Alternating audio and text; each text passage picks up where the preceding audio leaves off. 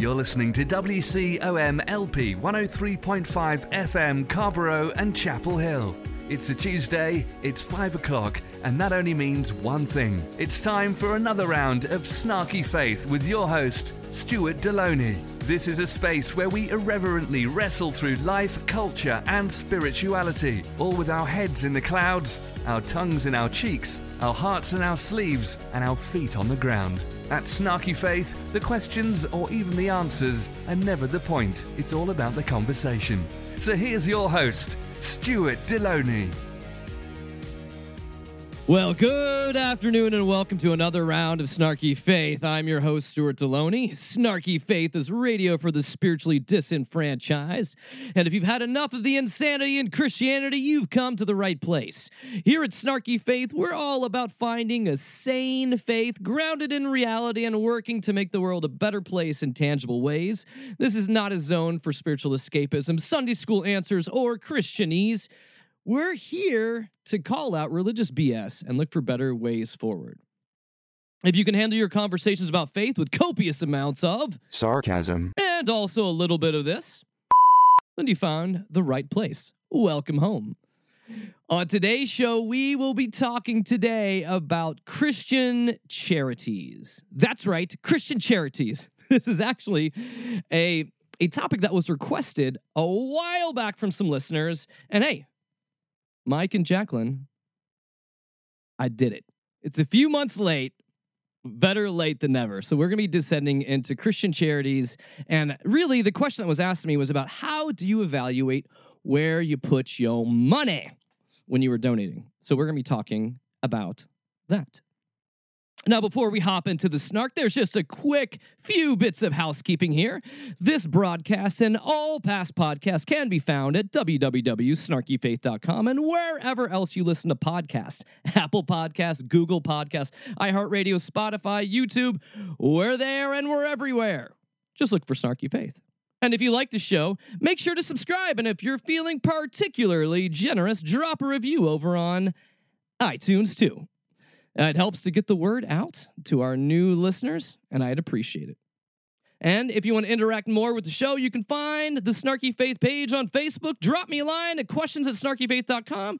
And there's even a Snarky Faith hotline if you want to leave a message.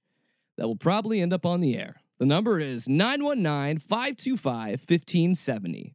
919 525 1570. So, as we begin the show today, I'm going to start with a little moment of silence. Going to have a little RIP, rest in peace to Samuel Powers. Anyone remember Samuel Powers, aka Screech, aka his real name, Dustin Diamond? I mention it because Screech was a part of my childhood, and we shall mourn his loss with a moment of silence. No snark, just silence. You shall be missed, Screech.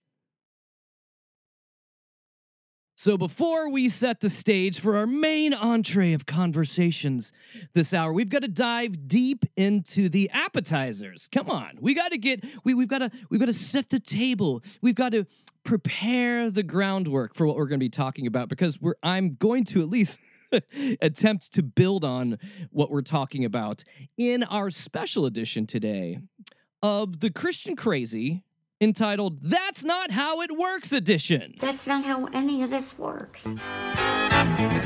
Lord have mercy. The Lord is my shepherd. He know what I want.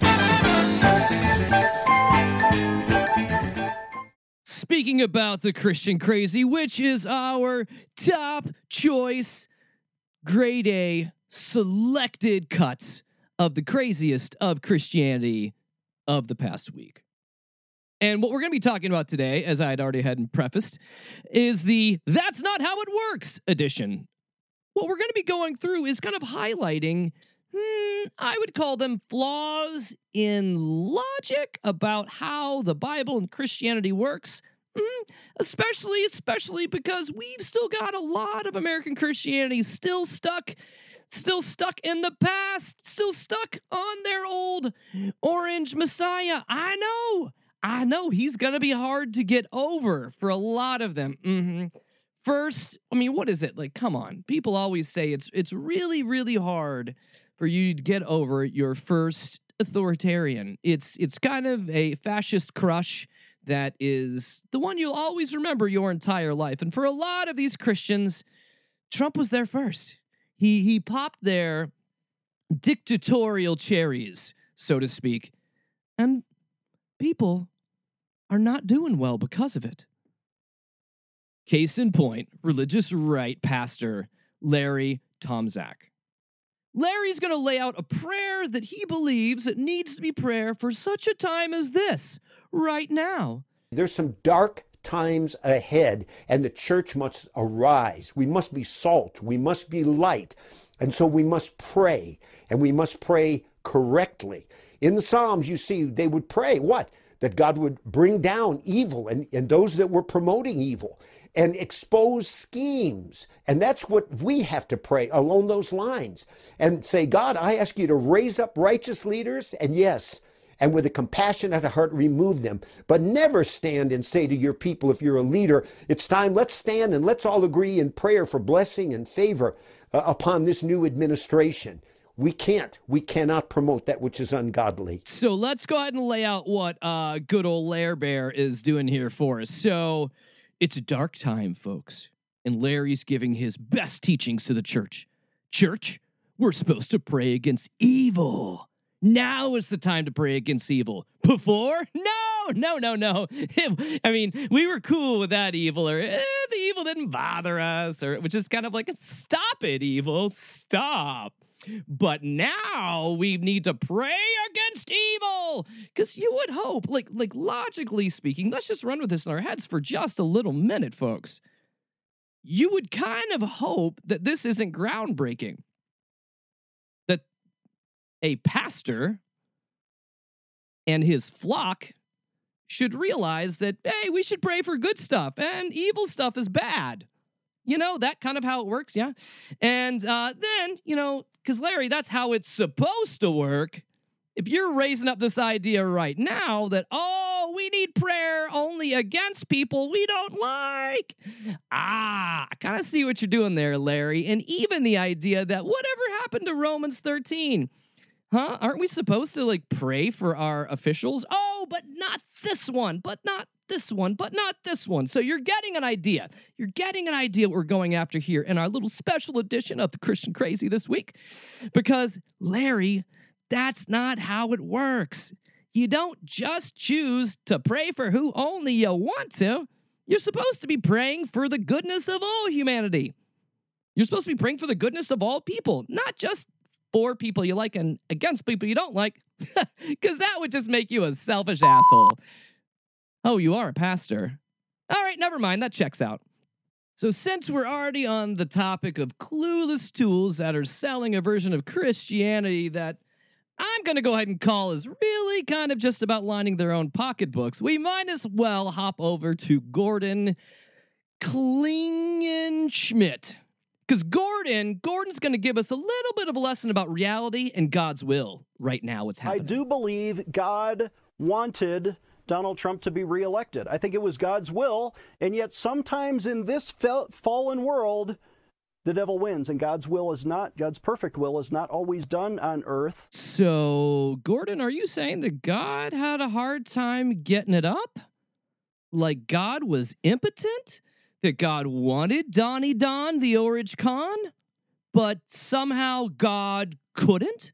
God couldn't make it happen, even though he wanted it with all of his heart. Oh no, I thought he was, I thought he was all powerful. Ah! But hey, Gordon, since I have you on the line, give us a snapshot in your own crazy worldview about the only things that matter to Christians right now. I think uh, it's an abomination now that someone with the demonic spirit of for example, transgenderism. Uh, Joe Biden is now promoting boys going into girls' locker rooms in public school. He is promoting abortion on demand with taxpayer funding to kill innocent children. He is going to harm Israel and their unique calling in the world. That is the devil's will, who is ruling in the White House right now. If only God was powerful. If only God was the God that you guys like to push on everyone that is angry, full of wrath, and ready to rumble. But he's not. What what adds up here? But at least at least it's a great way for us to be able to see a lot of American Christianity's values here. Gordon kind of laid them out here. Why is everything evil right now? Well, okay, because we're worried about boys in locker rooms. Uh, we're worried about abortions on demand, which doesn't exist, and we're also worried, terrifically worried about Israel and their unique calling in the world. You don't even know why. You don't even know why you think Israel matters. You want to say the Bible because God says Israel in the Bible. And even though it's not really the same Israel that we're talking about from the Bible, and we're just really, you're talking about the nation state of Israel, which happens just to be a geopolitical country that has its own geopolitical borders that were established in the late 1940s. Still not the Bible. Not the Bible at all. Not the Bible at all. At all, at all, at all. But it's good that you kind of have the talking points here. And Israel and its unique place and mission in the world that's unique and special. And hmm, it's kind of like Cousin Larry. We don't know why he's around, but you know, we kind of love him. That's kind of how American Christianity deals with Israel these days. Yep, yep, yep. And also, let me go ahead and lay this out here. It is not like, and I have been accused of this because, hey, it was no secret that I was no fan of Donald John Trump. I was not. I thought he was a terrible leader on so many levels. And yes, he's just a man. Yes, he's just a president. But one of the reasons I like to bang this drum a little bit is because of the, hmm, the intense, the intense damage that he and evangelical Christianity have done to the voice of Christianity over the past four, five, six years. They've already been doing a pretty good job of mucking it up, but this kind of elevated and escalated everything. So before you go and think that I'm saying, oh, Biden's my choice, he's my messiah. No, Biden's an old dude that was not my first choice, but you know what? He's better than our old narcissist in chief. I will give him that. And do I have hope that somehow everything's to happen and come up rosy? No, this is government we somehow didn't like transport ourselves magically from 2021. We know the government in America is inefficient. I just don't like it when we try to govern saying that God is on our side because that's a load of crap. America's America. It's a bunch of selfish people trying to do what selfish people do. Manifest destiny and all that yada, yada, yada stuff, right? The rest of us, we're just trying to make it by. But ultimately, I would like to just finish up with Gordon by saying, hey, Gordon, that's not how Christianity works. Christianity isn't just about worrying about boys in locker rooms. They're not just worried about on demand abortions. No, actually, it has to do a lot about loving people. And most of the agenda that you were laying out was really about worrying about people. It was about being distrustful of people. It wasn't anything about worrying at all. It was really about trying to control people and having your own way. Oh, wait, American Christianity? I forgot again. That's what it's all about. Sorry, my bad. My bad. Next up with the that's not how it works version of the Christian crazy. Let's go to Rick Wiles. Rick Rick Wiles, the voice, the damn handsome man that uh, is behind True News, TRU News, which also has White House press credentials. Yeah, hopefully for not too much longer, but we'll see. Uh, yeah. Rick is mad. This is, you know, I, I think Rick is is is doing the thing that a lot of Christian leaders may say, but don't want to say publicly. Kind of the, hey, why aren't you coming to my church? You're bad if you're not. We'll see this. This is on a broadcast, which is always kind of fun when Rick just lets it rip. And Rick, this is not really how it's done on TV, but it's your show. Those of you who are turning this off because I'm talking about Jesus, God will turn you off someday. Yes. Do you understand that? He will he will turn you off someday. So wait, God can turn us on. God can turn us off. Is that wait, wait. Is that the problem? Is that the problem that Gordon was talking about? Right? Where God couldn't get it up and do the thing because maybe God wasn't turned on by the prospect of that. He can turn us on, he can turn us off. I don't even really know what Rick's getting at here, but Rick is not happy because somehow people aren't watching the show, and uh oh. Rick's gonna make it very Christian. He's gonna make it all about himself. I mean, Jesus, I mean, himself. He's crying. Almighty God is using this program to cry out to you for the salvation of your souls.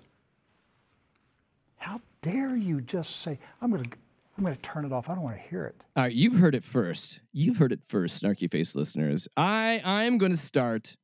I have an investment opportunity for all of you. It's going to sound like a very televangelist thing, trying to keep it in the mode of where we're at.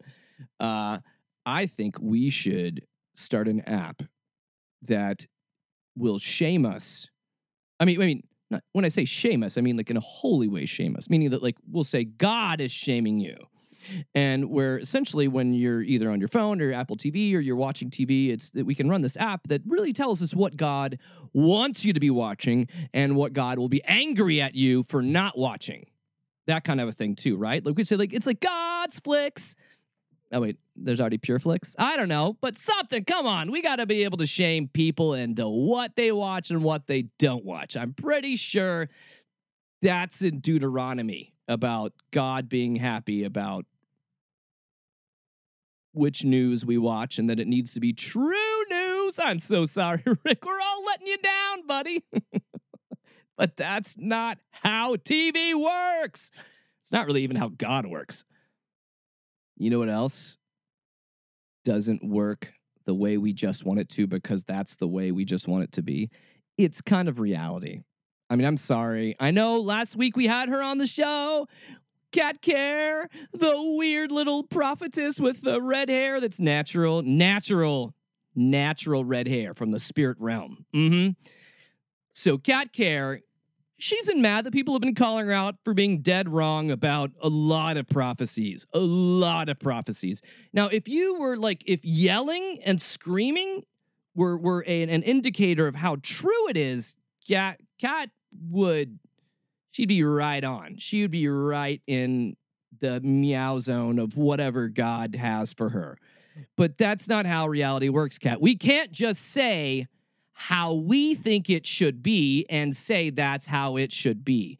Case in point, let's talk about Kat being wrong about her prophecy, but no, she's not wrong because she's so right. You're just not seeing it. You just don't have enough faith. You just haven't bludgeoned your eyeballs out with melon ballers yet. That's why you can't see it. It's so obvious.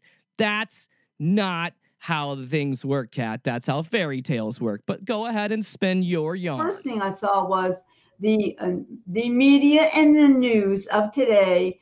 God said they will be forced which means they won't want to say it or do it. They will be forced to announce. That's right. Because of the proof and the evidence uh, that they have to announce that Donald J. Trump won the election and that he will be president for four more years. And they had to say that. Now, this is something that will happen. It will actually happen. And then I was taken forward and I saw people when that announcement was made I literally saw people all over America running out of their homes, running out of buildings, leaving their food on the table in the restaurant. They were running out everywhere, shouting and celebrating. They were grabbing each other. Nobody cared who anybody was. They weren't social distancing and they won't wear masks. right.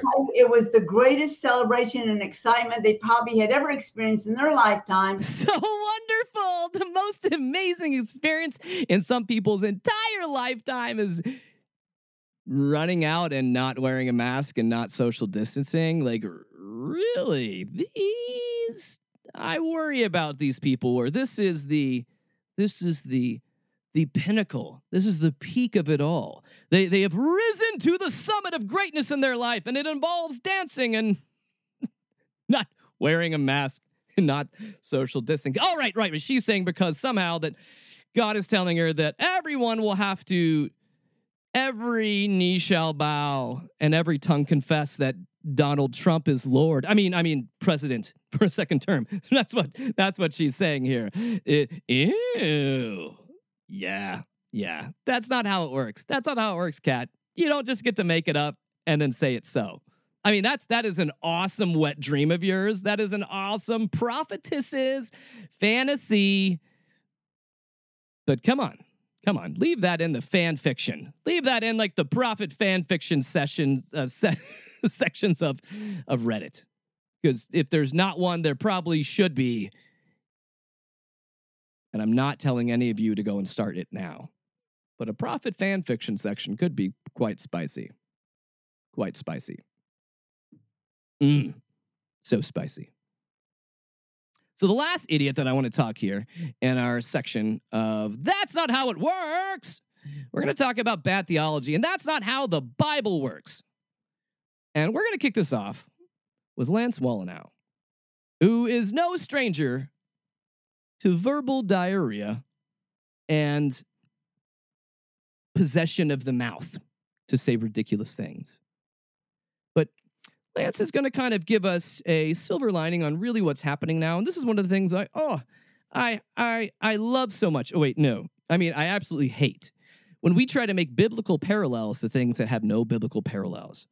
And because we can somehow make biblical parallels with them, it makes people sound so much more like theologically grounded. Like, oh, this situation we're dealing with right now is exactly like what's happening to Nimrod back in the book of Ecclesiastes and the book of Laman Burbs. I don't know. But what I'm trying to say is, is that, yes, I understand my books of the Bible, hmm. but it is just nonsense but it's good. It's good because I really what we're equipping you here to do is to be able to listen to scripture and listen to crazy people and begin to say, wait a second, that's not what happened in scripture. That's what not that's not about. What? But you know, that doesn't stop good old Lancy. And and and this is building on where we're going. Finished with America. And God isn't even finished with Donald Trump. I think people think he's out of office, he, you know, new president. But what if God has an anointing on Donald Trump to be Cyrus and there's a illegal counterfeit in office. We're going to have to acknowledge the counterfeit because that's what we got to do. And this is going to drive people crazy. But I'm going to say that we're almost in the time when Israel was divided between Rehoboam, Rehoboam, and Jeroboam. And Jeroboam went to the north and he created his own counterfeit religious religion to mirror the real thing. This is what the Democrats okay, are doing. Okay. First of all, here's where we go wrong here, Lancy Lance. You can't, you can't, you can't do this. I mean, you can, but it's it's illogical. You can't call Trump a Cyrus.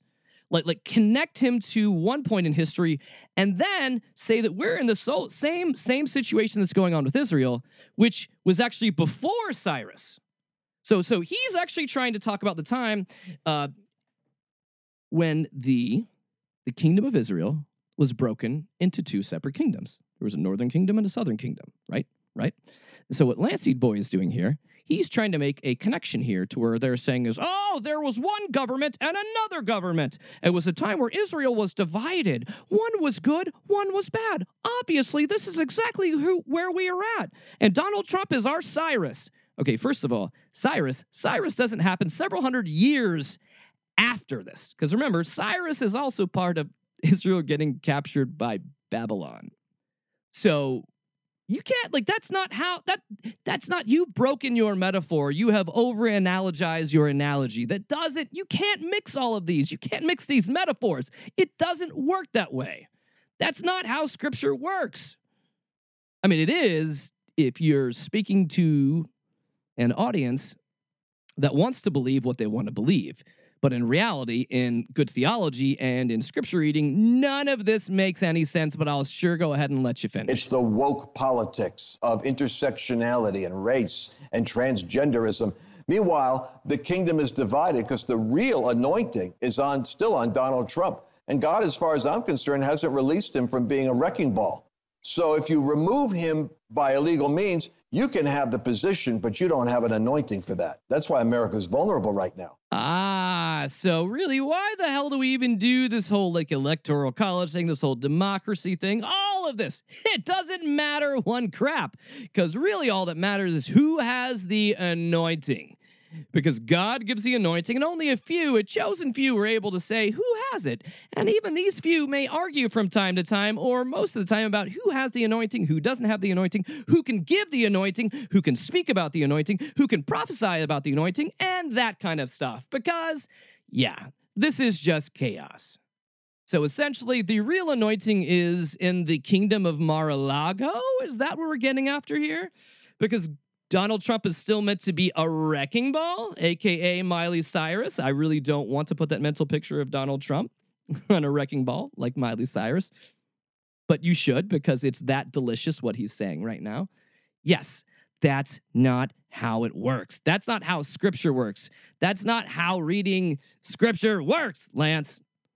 You said people are going to be crazy about about you saying these things. Really, it's just what? That doesn't even make sense. That doesn't even make sense. I'm honestly not just trying to be snarky and mocking this year. I'm actually just trying to use logic. And I would hope that people, when they approach scripture and when they approach different pastors out there, they would simply just use logic to when they're listening to how people are, are packaging scripture. Because we've gone too far off the rails being able to trust in a lot of what pastors say. And we have followed that. American Christianity for too long has followed after pastors that don't deserve a platform. Uh, pastors that don't read scripture well, that that read scripture with a, an agenda to frame reality in a way that makes them feel very comfortable and happy. Now, as we begin to hop into this, and I know you don't think still, you may not think yet that we're really ready to talk about charities, but but I think that we have to get onto this before we talk to charities because before we even talk about charities, especially Christian charities, we have to talk about integrity. And and scriptural integrity is something that should be very important to people. You want to be able to read scripture accurately. You want to be able to read it through in a way that that gives you what you need to know. That that doesn't put words in scripture's mouth that scripture's not trying to say. And we want to be able to read and wrestle through scripture. And you notice I said here, read, read, and wrestle, wrestle through scripture in a way that leaves our hands very open to God. That we hold scripture, we hold what we understand, but we also leave it open to new interpretations. This would be a process of, of contemplation, um, a process of, of looking inward for perspective, um, also of, of, of, prayer and petition. So th- this is a very, very different posture of going and looking for easy answers to tell us that whatever we're doing is right. Scripture is meant to challenge us and meant to change us. It's meant to teach us to love others in a unique and deep way. Scripture's not here to give us reasons to throw stones and to name call.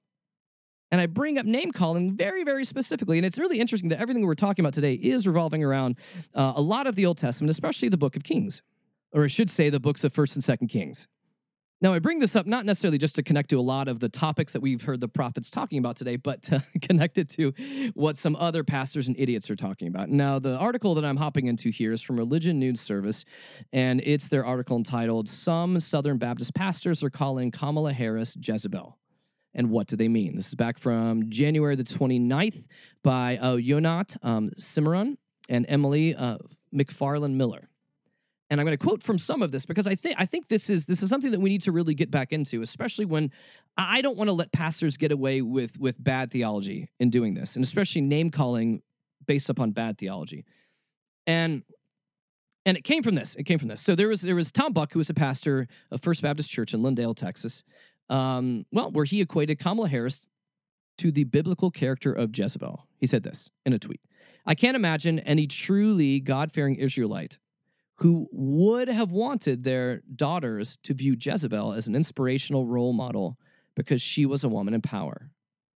So they're they're laying this out, which in so many ways this is misogynistic. It's also incredibly racist, um, because so many young girls were very inspired by seeing a a a black woman and a woman of of Asian descent rising through the glass ceiling of becoming the first female vice president. And then you hear these pastors that are calling out this wonderful moment and really trying to drag it down back down into the into the realm of something kind of gross and disgusting because that's what they traffic in. And that's what they tend to use the Bible for uh, which is really sad that we use the Bible to tell us who we should hate and not tell us who we should love. Because you can use the Bible if you want to get rid of a lot of it, and it will tell you about who to hate. But if you really try to read through and boil down the Bible, it's more about who you're supposed to love. But depending upon how you read it, depending upon how you hold it, you can make it say either. Just as Pastor Buck continued as he doubled down on his earlier statements. He said, I 100% stand by it. Should Jezebel, who governed the godless ways, have been a role model simply because she was a woman in power? If not, why should Kamala, who's governed in godless ways, be a role model just because she's a woman in power? And, and we're hearing this stuff, which again, which again, one, one, one, my big question is, what does this have to do with church on Sunday? Edifying the body of Christ in your church? Nothing? Oh, that does play. That makes more sense. Yeah, yeah, yeah. Because well, you know what? I'm going to go ahead and give you a clip of this because it's one thing to hear me say it, it's another thing to hear hate out of someone else's mouth. This is Pastor Steve Swafford from Walk, Rockwall First Baptist Church in Texas. Now we're going to have a newly elected, cognitively dysfunctional president. And what if something happens to him and Jezebel has to take over? Jezebel Harris, isn't that her name? So yes, yes, yes, we have biblical name calling as a a official backup to old hateful pastors. Why does this even matter? Why am I even bringing this up? Well, the article that I was I'm mentioning here continues just to tell us this, and this is one of the things that we need to be able to. I want us to be able to read Scripture and demystify this stuff from Scripture. Because too often have we used these archetypes and, and, and from Scripture to be able to to call people out where I really believe these are it's it's it's not it's not a good reading of scripture and it's just inaccurate. And it ends up just being stupid, stupid religious name calling. But one of the reasons that use Jezebel here is this is that Jezebel appears in the Hebrew Bible as evil incarnate, a non-believer who has become a catchword for the female cunning. Um, they continue on here saying that in the United States, Jezebel has become a racist stereotype for the sexually promiscuous black woman, a description that began in slavery, extended through Jim Crow period, and continues today. And now I'll mention this: the uh, the bigoted a hole I mentioned before Southern Baptist, and Southern Baptists love being com- compared to charismatic leaders, but they're really doing this in the exact same way. The article also mentions that charismatic leaders often talk about a Jezebel spirit, which they believe to be the evil influence of the biblical queen in the world today. So, okay, We've heard people in the past refer to Hillary as being a Jezebel. There, there has been all this Jezebel name calling. So, again, hey, thanks, Lance, for bringing up the divided kingdoms of Israel. So, what we end up having is this the kingdoms of Israel, just a little bit of Sunday school lesson, are divided. And we end up having King Ahab. King Ahab, in a political marriage, uh, ends up marrying Jezebel. Jezebel uh, comes on the scene, and she who has not been around uh, the culture and the teachings of the Israelites brings her own culture and teachings into this, right? So she brings in this idea of the prophets of Baal. So what really happens is a big rumble in scripture between Elijah, who's a prophet who's standing for what God says, against all these prophets of Baal. So you end up having, first of all, King Ahab, which, hey, I don't know how he gets an easy pass oftentimes in conservative Christianity. Oh, that's right, because we like to blame women. Yep, that kind of works. Did we pin all of the original sin on Eve? Yep. Is original Steve what the is original Steve is original is original evil um, the story of what Adam and Eve is about? No, not even about the fall of man. Not about that at all. But we like to read it wrong because hey, we like blaming people and we like blaming women in Christianity. Mm-hmm. So Jezebel, it's all her fault. She's the bad woman that did bad things. And Ahab was just, oh, he was just a man. Couldn't keep it in his pants. But you know, women, what are we to do? Mm hmm. Okay. Sorry. That was a long diatribe to connect stuff. And I'm to continue to connect stuff a bit uh, with Elijah in this conversation that we're ultimately getting to about charity. Now, I talk about all the stuff we did up until this point. I talk about all that mainly because what I'm wanting to do is reframing us into being people that we approach Christianity, we approach the Bible, we approach the teachings of Jesus with clear eyes, eyes that are not biased or eyes that are not trying to make Scripture say something Scripture isn't wanting to say. And what I would say from all of this that we've been talking about, that, hey, that's not how it works. These are all ministries that should not exist. These are ministries that we're listening to from all these crazy prophets and people that operate out of out of uh, coercion, that operate out of false teaching, that operate out of a lot of this. And most of these people that I've also mentioned today, hey, they're doing quite well because they're making money off you stupid saps out there that keep sending them money for the glory of God. Now, I know when we approach ideas like charity and what Christian charities to go through. Because again, I was originally asked, how do we evaluate charities? How do we get to this point of figuring out how we do donations and tithes and stuff within Christian scripture, uh, within, the Christian lifestyle? Great, great question. Fantastic question. So, um, first, first, first, I'm going to say evaluate. Evaluate the ministry. Evaluate the fruit of what is happening within this ministry. What is their goal? What's their mission? What are their values? What do they spend their time doing? Who makes the majority of the money? So, yes, all these kinds of questions are good to be able to bring into this. Now, why should I be talking about this? Well, I do have a microphone, but I've spent over 20 years in Christian ministry and I've worked with churches and nonprofits. I have been a missionary that has had to, for eh, eight or nine years, raise all of my own support. Now, what does that mean? That means I had to raise all of my own salary, through donors and donations. I also had to raise all of the program funds for the organization that I was running. So, yes, I have done that. I have been on both sides of this of, of being working for churches, also raising money for churches. So, here's where we're gonna here's where we're gonna start, even though we've already started. But here's where we're gonna continue on going. Is this. Um, and I'll also have to lay a little bit of groundwork for this. But oftentimes, especially most of our um, most of our tastes of church come from the Sunday morning institutional church. And what we most of us have, a lot of us have been taught, is that the Old Testament tells us that we're supposed to be able to give 10%. I've been a part of churches that would spend an entire month of the year talking about giving and tithing. They also spend a month of the year on Christmas and Easter. If you want to kind of figure out oftentimes what, what a church values, a church is going to value what they spend their time and their money on. And this, this and many other churches that I've been around spend a month a year talking about giving. Why? Because they want your money. And they'll use scriptures like from the Old Testament talking about how we're supposed to give our first fruits, how we're supposed to give 10% of our income, how we're supposed to give, give, give, give, give, really meaning that the reason that oftentimes you're going to hear people in church talk about tithing, they're going to dip to the Old Testament because the Old Testament gives a number. It gives a number that they can get people to start dealing with. More of the New Testament kind of Jesus reality of things, Jesus would say, "Give as you are supposed to give. If you if there are those that are poor, sell what you have and give it to the poor." That doesn't sell as well. That's not a number.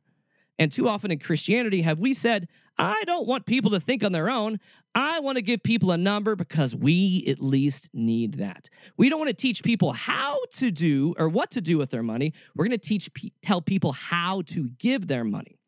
We don't want people to think about how they should use their money. We want to tell people where to give their money, i.e., us, which is manipulative and I would also say wrong. It's underhanded and it doesn't make sense. The original question, the original, original, original, original, original question that we're kind of dancing around here is hey, how do we evaluate? How do we evaluate what kinds of ministries that we give to if we want to tithe?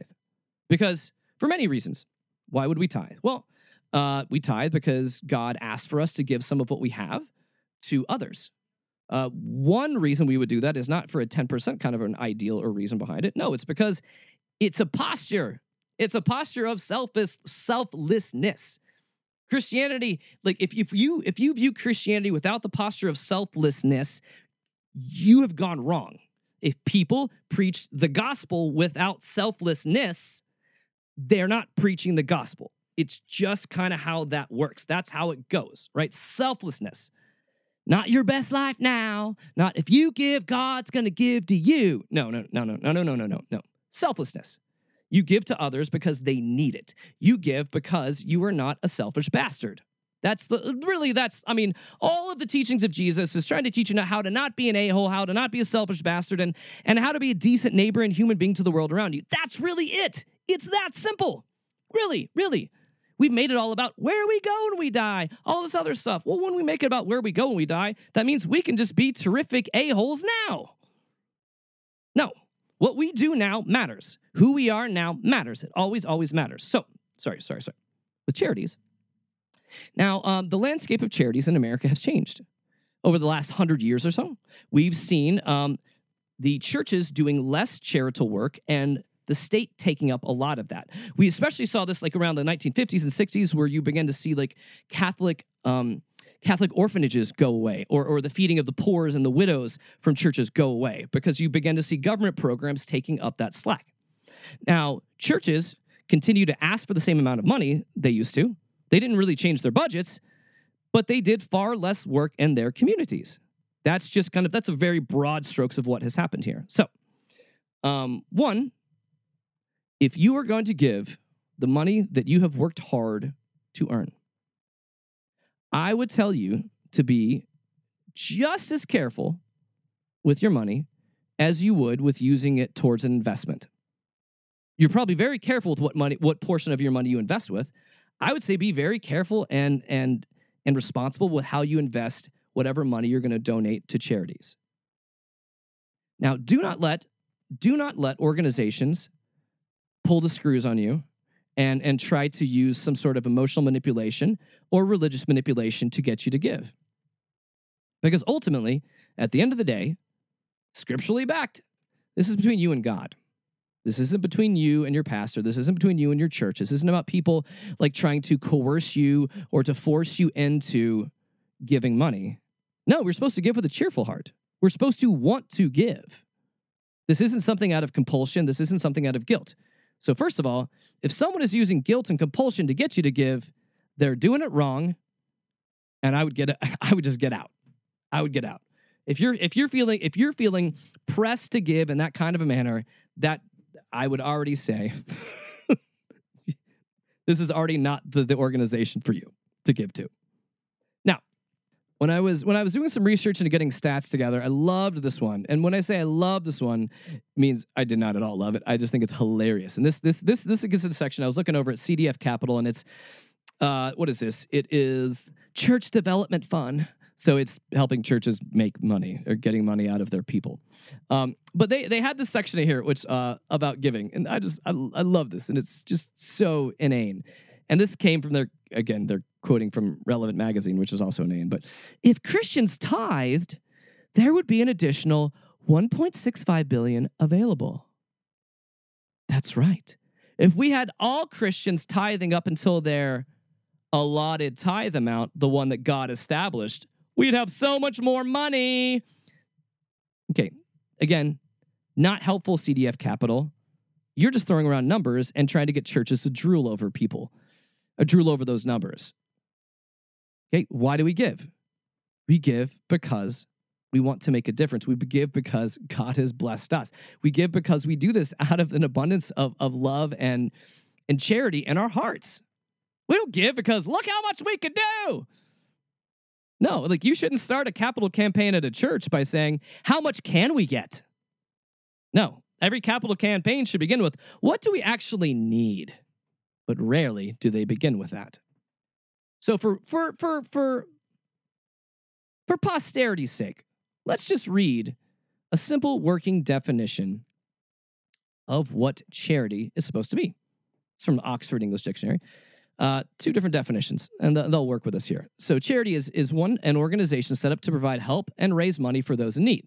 Simple. Number two, uh, charity is uh, the voluntarily giving of help, typically in the form of money to those in need. So, again, what are we getting at? Help those in need, voluntary. Gotcha. Okay. So, we're helping those in need. So, when you begin to evaluate where you're going to give, you first want to be able to look at who are those in need? Why am I giving to this organization? What is this organization actually doing? I'm going to give one that I would love to rip on and burn right now. That may make some people uncomfortable.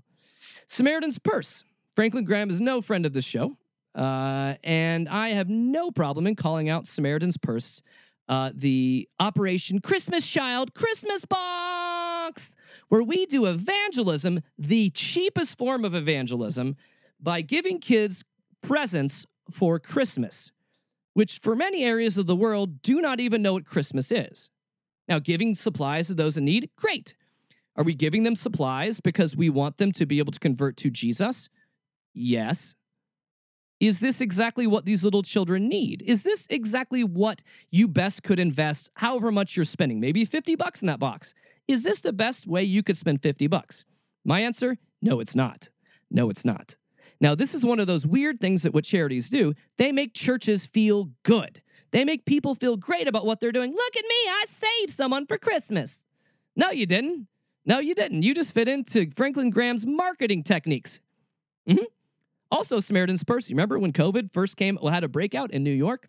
They set up tents to be able to help people, to be able to bring medical professionals in there. Yeah. But they also made sure none of the medical professionals were gay, were part of the LGBTQ community.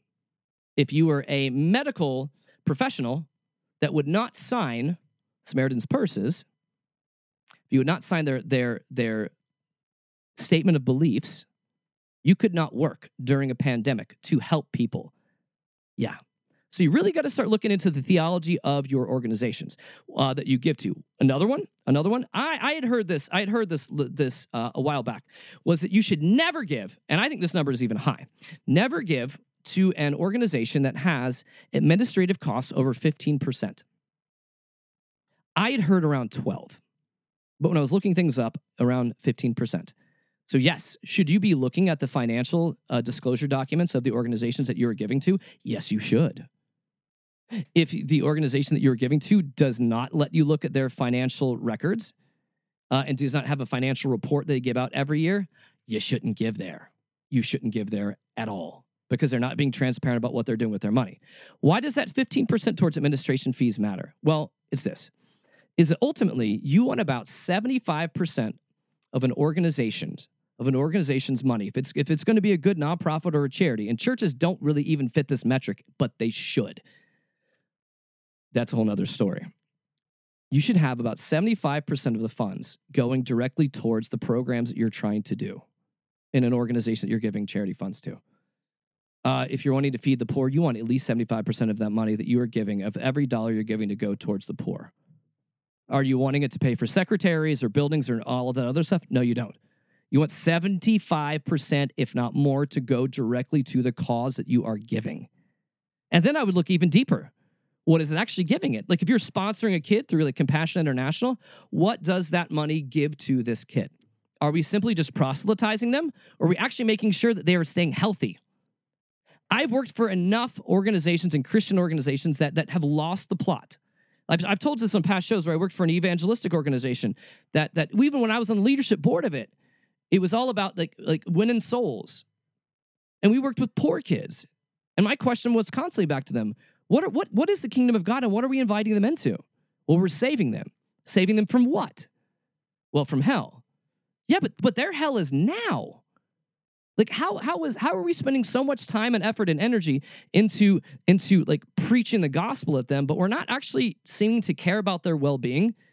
And we're not really caring about can they eat? Are they making it at school? Are they being abused at home? No, if we're not if we're not looking for the well-being of all people and that, it, evangelism is hollow, it's empty, it's nothingness.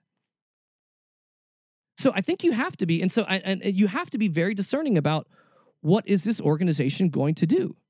Is, is, is their approach even logical? You know, if you are going to have people that are going to preach the gospel into, let's say, like an area in Africa that is overrun by by AIDS, I know this is a very stereotypical one, but just run with me here. Or Ebola, it doesn't matter. So if your main goal is proselytizing, and your main goal is not health or the well being of the person, you're being very disingenuous. You're not following the, the parable of, of the Good Samaritan. What does the good Samaritan do? He found someone on the side of the road that's been beaten and broken and robbed. He says, Son, uh, what do you believe? Uh, if you believe in Jesus, then I'll help you. No, that's not how it works. That's not how Jesus works. That's not how it works. No. I I even did I this is years ago. We did mission trips down to Skid Row in Los Angeles.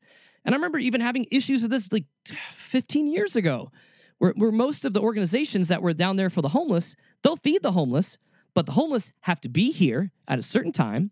They have to go in the building, the doors lock behind them. They have to listen to a message about Jesus, and then they are fed. That is not the good news.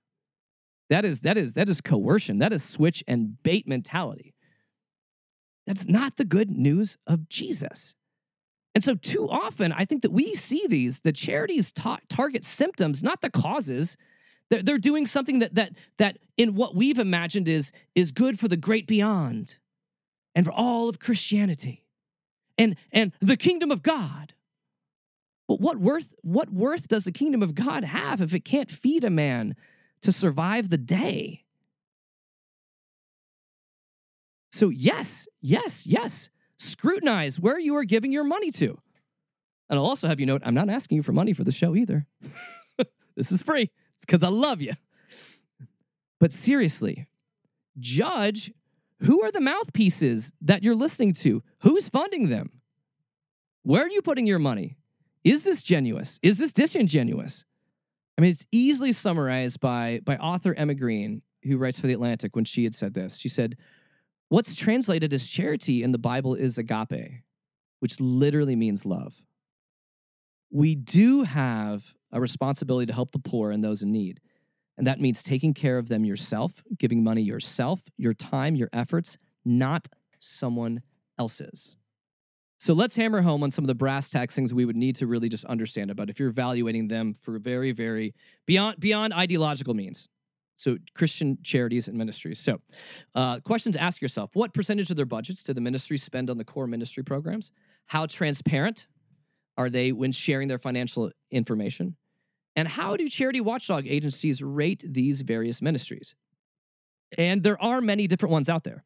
Uh, there's Ministry Watch, uh, there's Charity Navigator, there's Charity Watch, and there's the Better Business Bureau's Wise Giving Alliance look up, do your research, check into them. Better Business Bureau is your friend also to see if there's complaints against this organization. Yeah, yeah. So, certainly, should you be looking? Should you be digging into where your money's going? Absolutely, absolutely, absolutely. Absolutely. And I'll even throw in this to a little nugget here that's going to probably piss off some churches. I would also have serious, serious, serious issues with a church that has over 45% of their budgets in staff compensation. Church budgets are a whole different story that I have lots of opinions about, but yeah, I would also just say keep track of your church. Make sure your church is also telling you how much they're spending of God's money. So yes, any any any organization you're giving to, you want to make sure you know what's happening, where things are going, and is the money going to the mission and vision and values of the organization? And do you even still agree with those? So, yeah, yeah.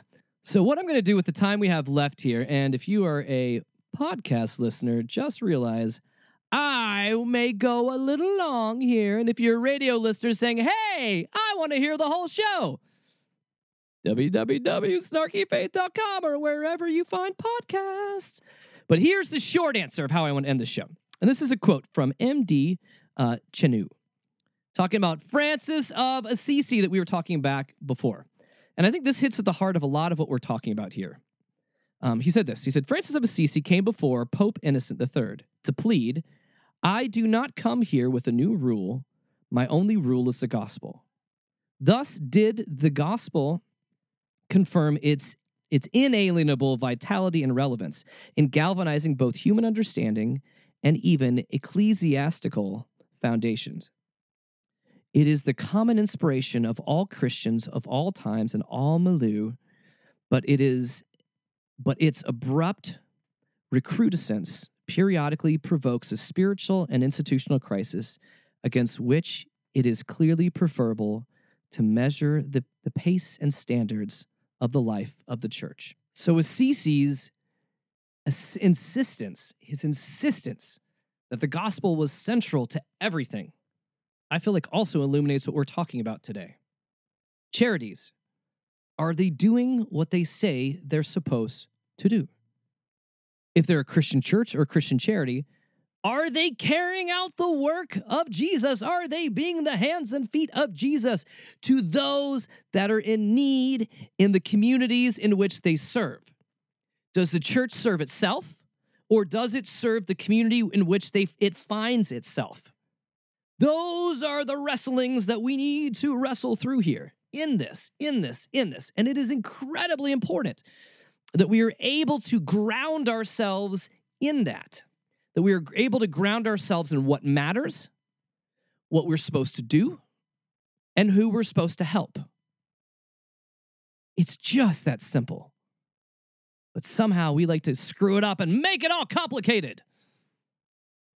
So that's all I've got this week. And before I send you off, just a reminder to subscribe and give Snarky Faith a review over on Apple Podcasts. Helps us get the word out to new listeners. If you want to reach me directly, hit me up at questions at snarkyfaith.com. Thank you for being a part of this show week after week. I appreciate you all. And now I release you into the wild, wide world. I send you out with the holiest amount of grace and peace and snark. I'm out of here.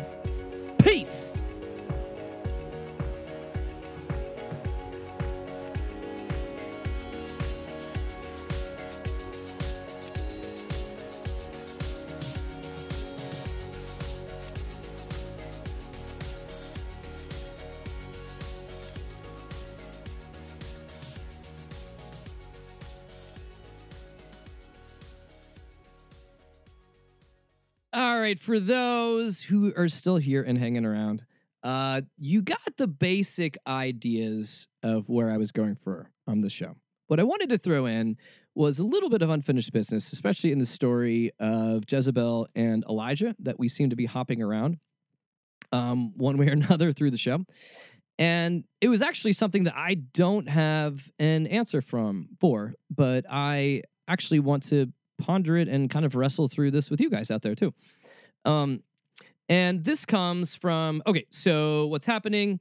Uh, where are we at? This is First Kings 17. So we've had this thing where we have. Remember, we were talking about Jezebel and Ahab, and there's been a huge rumble, and and Ahab, or sorry, and Elijah goes and he throws down, he throws down a I guess you can call this a threat, a prophet threat um, from the Lord. It starts in in, in 1 Kings 7, uh, 17 like this. It says, Now Elijah the Tishbite is from Tishbe in Gilead. It says to Ahab, As the Lord, the God of Israel, lives, whom I serve, there will be neither dew nor rain for the next few years except my word. Okay. So again, there's a lot to unpack in that statement, but Elijah's challenging the king and the queen, saying, Hey, you don't listen to God, you don't listen to God, there's not going to be any rain, not even a drop of dew. So again, pretty friggin' dry. Uh, so it continues. That's that's verse one. That's verse one. We continue this, and this is a really interesting story that that, that I, I just I don't know. I, I'm just curious. I'm curious about how you process this, and it's it's something that, that my wife and I have been talking about with this too. And this is this is why I think Scripture gets really interesting, uh, especially when we don't have to read it through the lens of whatever a pastor told us it means. I think that that when I when I talk about being able to wrestle through things and and wrestle through your your perspective and and how you contemplate Scripture, I think it's important for us to talk about these hard things that we deal with in Scripture. Okay, so Elijah threatens the king which goes over as well as you think it would. So, uh, so then the word of the Lord comes to Elijah: Leave here, turn eastward, and hide at the Kerith ravine, uh, east of the Jordan. You will drink from the brook, and I have directed the ravens to supply you with food there. So again, this is God's easy answer for Elijah. You're doing my work, Elijah. I'll totally provide for you because I'll let you hang out by a river or a brook sorry, you have a creek to drink out of, yum, and ravens to feed you. Ravens are scavengers, so only the choicest jerky from the land. Yes. But Elijah, uh, verse 5. So he did what the Lord had told him, and he went to the Kerith ravine, east of the Jordan, and stayed there. The ravens brought him bread and meat in the morning, and bread and meat in the evening, and he drank from the brook. So, first of all, question: We all know that ravens can't cook here. so these these ravens are stealing from people. Can you imagine the guys in the town? Where do my buns keep going? I keep making bread. These ravens keep stealing it. Not my point, but it's just an interesting part of scripture. so again, we have we have Elijah getting fed by the Lord. So then it, this I love this. Sometime later, because we also realize what did he say early on at the beginning? That there will be neither dew nor rain for the next couple years in this area? Well, sometime later, womp, womp, womp, the brook dried up because there had been no rain in the land. Now, I'm always curious about this because we have verse 7, the brook dried up. Verse 8, then the word of the Lord came to him, saying, Now go at once, da da da da da. Okay. No, I'm not going to get to verse 8. Because I think a lot of times we're in these weird perspectives and these weird places where we are literally, literally at this place. Where maybe God has asked us to do something and then we're at a place where it dries up. What do you do? How do you make meaning behind this? God told me to do something. I felt like I was following God and now it's all dried up. Huh? Was I wrong? What do I do? I don't have answers for you. I'm just asking you to ponder through that. What happens in those times where, where God goes quiet? Where you feel like you've done everything and where's God? I've been there. I've been there more than once. I've been in those places where you've gone to the place and done the thing and you kind of hanging out and the brook dries up and you're not sure what to do next. But I think that, I think that weird space, I did what God asked me to do and I waited. And then things didn't completely go the way I wanted them to. I feel like that's that's that's an interesting weird part of of of the journey with God of the of this whole Christian walk is that we don't always know where it's going to go. We don't always know what's going to happen. We don't always know is the brook going to start flowing again? Are the Ravens going to start bringing Big Macs? I don't know. Or is it going to dry up? And eventually God's going to say, Hey, you're hungry and thirsty enough. All right, enough of this. Now let's go. I mention this because embracing mystery is not easy. Understanding what God wants of us is not always easy. And hopefully, the best we can do, the best we can say is that we are hopefully all stumbling after the, the, the loving and compassionate and graceful ways of Jesus and trying to live that out within the people that are around us, in our community, around us in tangible ways. But there's going to be times where things don't make sense, where you feel like you did everything right and still things don't make sense. And I think that's okay. I think it's okay. And I think sometimes we'll find answers. I think sometimes we don't. And as much as I like to make fun of the, the prophets and all of the Christian people and the Christian crazy that go nuts because all of their prophecies and all of their certainties didn't come to pass,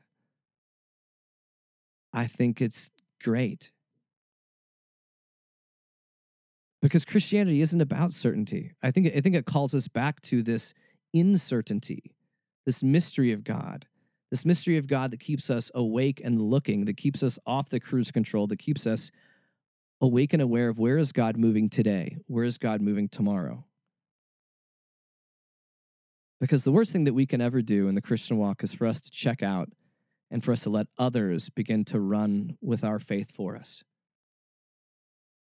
We may assume that pastors will carry our faith for us because we tithe and go to their church. We may feel like we are good Christians because we give to organizations that are helping people.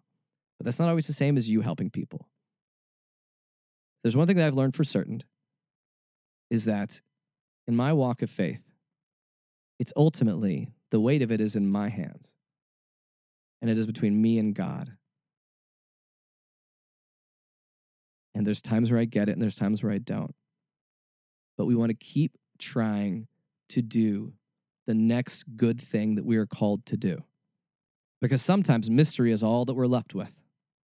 And it helps to be surrounded with other people that are wrestling through mystery together trying to find meaning, trying to find a better way. And that's what we hope for with where we're at. All right, now I'm officially done. I'm officially done. but thank you for hearing me for for this bonus portion of the show. Uh, and I will catch you guys again next week. I, I send you off. I send you off with peace. May you wrestle well. May you wrestle well, wrestle thoroughly, and may you wrestle with others. Because this whole journey and this whole thing of trying to figure stuff out is not meant to be alone. It's a group project.